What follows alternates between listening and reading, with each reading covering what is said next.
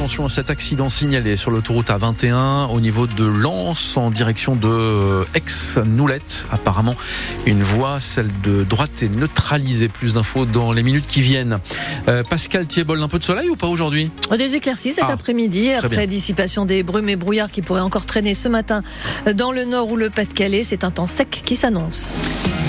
À 8h30, l'info avec vous et cet accident qui a fait un mort et un blessé grave vers 3h ce matin à Aoudin, près de Breuil-la-Bussière, dans le Pas-de-Calais. Une voiture a percuté un mur et un homme de 40 ans, prisonnier de la voiture, est mort sur le coup. Une femme de 27 ans, gravement blessée, a été conduite au centre hospitalier de Beuvry. La police et les pompiers, aidés d'une équipe cynophile, étaient à la recherche ce matin d'un homme euh, qui a apparemment quitté les lieux avant l'intervention des secours. Une campagne de lutte contre le harcèlement dans les transports en commun de la métropole lilloise, elle est lancée par Ilevia cette semaine à l'occasion de la journée internationale de lutte contre les violences faites aux femmes. Ce sera samedi. Des tracts sont distribués dans les bus, trams et métros. L'objectif, c'est de sensibiliser les voyageurs, qu'ils soient témoins ou victimes. L'an passé, Ilevia a recensé 120 cas de harcèlement sexiste sur son réseau, majoritairement des injures, des sifflements, parfois des agressions verbales ou physiques.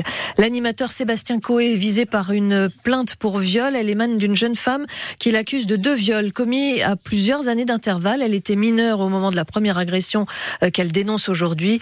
Coé dit de son côté vouloir déposer plainte pour euh, dénonciation calomnieuse. Une trentaine de maires de notre région, Natacha Bouchard pour Calais, Frédéric Le Turc à Arras ou encore le maire d'Arc, Benoît Roussel, seront reçus à l'Élysée ce soir.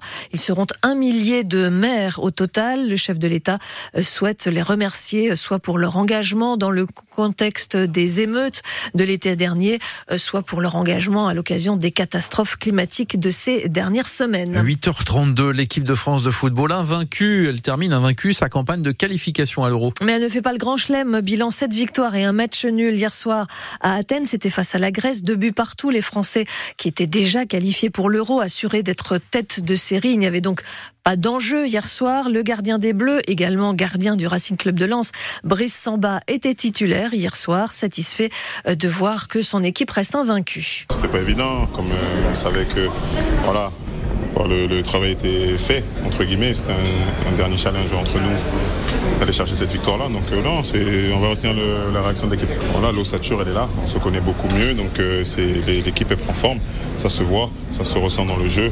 Comme le coach est là pour, euh, voilà, pour faire ses choix, mais en tout cas tout le monde tire euh, vers le haut pour que cette équipe de France soit la meilleure possible. Brice Samba, le gardien des Bleus, également gardien du RC Lens. Prochain rendez-vous, le tirage au sort de la compétition à Hambourg, donc en, Allemagne. Ce sera le 2 décembre. Un peu de Noël déjà pour les supporters du LOSC.